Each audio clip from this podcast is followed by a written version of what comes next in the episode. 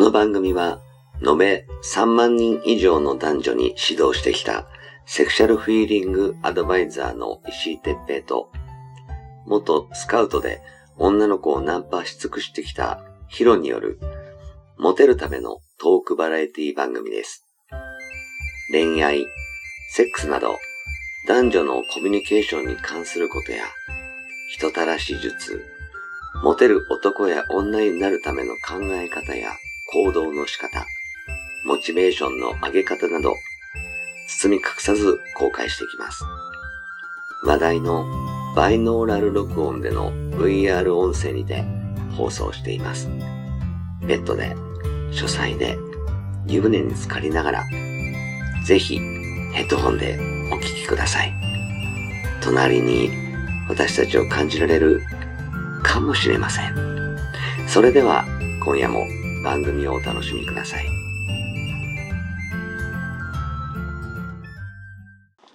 はい、始めました。えー石井哲平とヒロ、えー石井哲平です。はい、ヒロです。ははい、じゃあこ今日もよろしくお願いします。い、お願いします。この間さ、うん、テレビでやってたんだけど、はい、はい、あはい、のーうんメジャーリーグの大谷選手いるじゃん。はい、有名ですよね。ねえ、彼すごいね。すごすぎるよ。ねえ、もうあの日本人としてすげえ誇りやわ。ああ、もう本当にそう思います。ねえ、他にもなんかほら、あのゴルフのさ、はい、人とかさ、なんつったっけ、 名前出てこねえけど、あのゴゴルフでマスターズ優勝した人、いやー、ちょっとわかんないな、俺も。あーいいるんで有名な名前ちょっと出てこねえんだけど、うんね結構ねあのーイチローもすごかったけどさはい、もうなんかなんかすっげえやつがなんかどんどんどんどん出てきてなんか日本人として誇ら誇らしいとこでもあるよね。ああ、そう、本当にね、今日本人の活躍がすごいじゃない。ねすごいよ。本当にすごいよね。うんもうなんかあのーテレビでねその大谷選手がこうそこまで有名な人でもうね向こうで MVP を取るような人なのにはい、すごく謙虚ではい、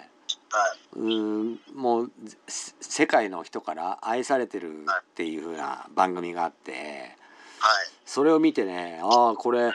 の俺たちもその学ぶべきところがいっぱいあるなと思ってちょっとネタにさせてもらいたいなと思ったんですよね。いや、もうネタになりますよ、あの人は。うんね、でテレビでやってたのがさあのーなんかメジャーリーグの人ってみんななんかひまわりの種をさ食べるみたいね。うん、なんかちょろっと聞いたことあるな、それ。うんななんでかなんかあの高タンパクかなんかなのかもしんないけどなんか美味しくなさそうじゃんねひまわりの種なんてね。なんかね、リスだよ、リス。 ねえなんかあのモルモットとか食べてそうやんね。 そうそうそうそうそう。でなんかそれをこう口に含んで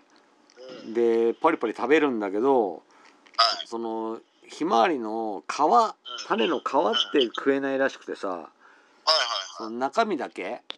食べるみたいなのね。はいはい。はいはいはい。で皮をさみんなあのベンチでペッペペッペ捨てるらしいんだよ。あははは。でやっぱりあの大谷カメラって大谷だけを撮るなんかカメラがあるらしくて。で四六時中ずっと狙ってんだよね大谷をね。はいはいはい。でやっぱりあのみんなと一緒にもぐもぐもぐもぐしてんだよね。なんだけど大谷選手だけはなんかね紙コップにねその種の皮をねプッて含んでねえ要するに散らかさないようにしてる。ー、なんて素敵だ、本当に。であとあのーなんだえっ、とデッドボールとあるじゃんね普通に。はい。まあ、あれはわざとじゃないと思うけどそのデッドボールを食らった時に一塁に走ってくじゃんねうん。走ってった時にその一塁の選手が「悪かったね」って多分言ってんだよね。でそれを「あ大丈夫大丈夫」みたいな「全然あんな痛痛くもなんともないよ」みたいな感じでこう肩にポンって手やったりしてこう笑顔で接してる。ああ。それも偉いねすごいなーって、うん、やっぱりあの大谷出てくる時ってさやっぱりあの塁がでね出塁してて点数だって取れるかもしれないところででしかもほら三冠狙ってたりするからさ出塁率とかも大事じゃんね。それをこうデッドボールで痛い思いしなきゃいけなかったりするとまあ怒ったりするのが普通だったりするねんね。それを笑ってこう「大丈夫大丈夫」みたいな全然差し支えないよみたいな感じで対応してたりあとねあのーなんか彼の出身校がさ花巻東ってところなんらしいんだけどそこの監督さんがさもう常にとにかく謙虚でいなさいっていう教えをしてるらしくて。でね何をさせてたかっていうとなんかトイレ掃除をねあのーずっとあのみんなしてるらしいんだよね。うん、でそのトイレ掃除をなんでするかっていうとそのみんながやりたがらないことを率先してすることで謙虚な自分を保つみたいなことをしてるみたい。うん、でい嫌がるところそうそうそうそう今でもなんかやってるみたいね。あうーんまあ大事ですよね正直なかなかねできないからうねん、俺もなかなかねあの家のトイレ掃除ですらなんか面倒くせえからやんなかったりするからねああそうそう僕はねわ逆にもう常にトイレはすすっごい綺麗にしてますあー ヒロは結構綺麗にするよねそうあのーまあ昔から俺もそれは言われてて、うんもうあのーよくね昔お世話になった社長にはやっぱりそれ言われてたんですよああそうなんだねそうあのーもう僕がねちょっとあるお店で店長やってた時があったんですけどうも、んうん最初従業員に指示してたらそのも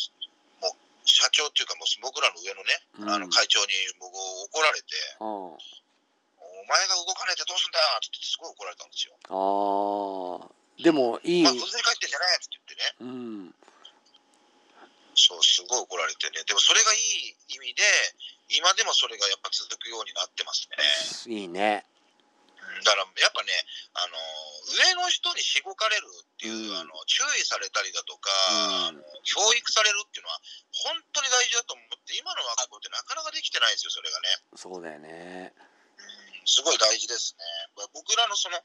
昭和の時代のあのスパルタぐらい具合ってあるじゃないですか。はいはいはあれはね、本当にむしろ大事だったと思いますよ。いね今はなかなかねそれがパワハラとかになっちゃうからそうそうなんですよね。難しい話ところだけどね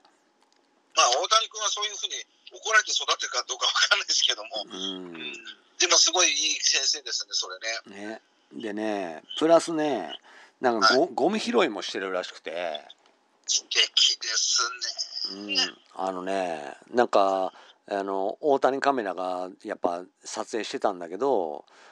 あのしねし出塁するじゃんね。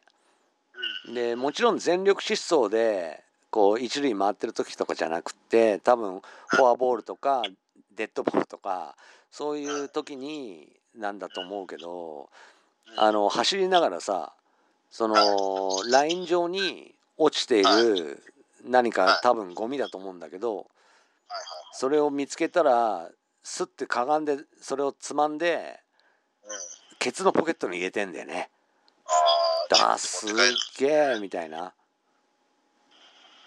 素晴らしいね。うん本当そういうことは鏡ですよ、やっぱ。ねあのーなんかねアルプススタンドの方も試合が終わった後に大谷が行って、はいで見て回ってゴミだと思ったものを拾ってる姿とかもカメラが撮ってて、うん、あとねあのーなんかピッチャーだよね大谷ねはい。だからやっぱあのーバッターがこう打つ時にバットが折れたりするじゃんね。はいはい。うん、それもね、あのーバットが折れると、あのーなんかボールマンみたいな人がやっぱりあのメジャーリーグにはいてうんうん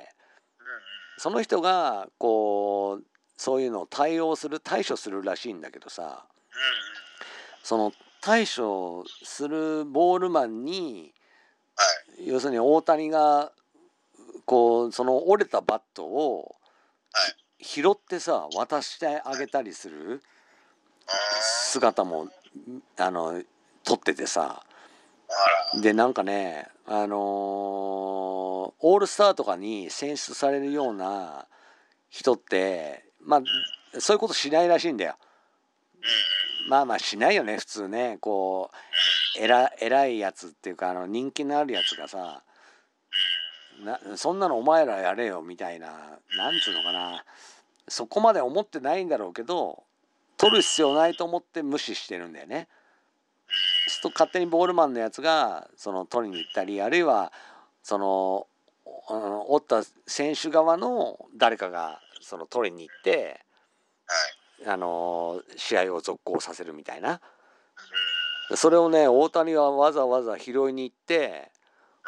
あーうん、でググラブ取ってで左手でうあの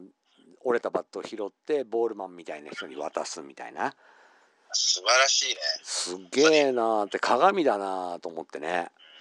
ですね。やっぱりさこう俺とかもそうなんだけどこう物を教える側の立場の人ってさうん。こうどうしてもこうなんつうのかな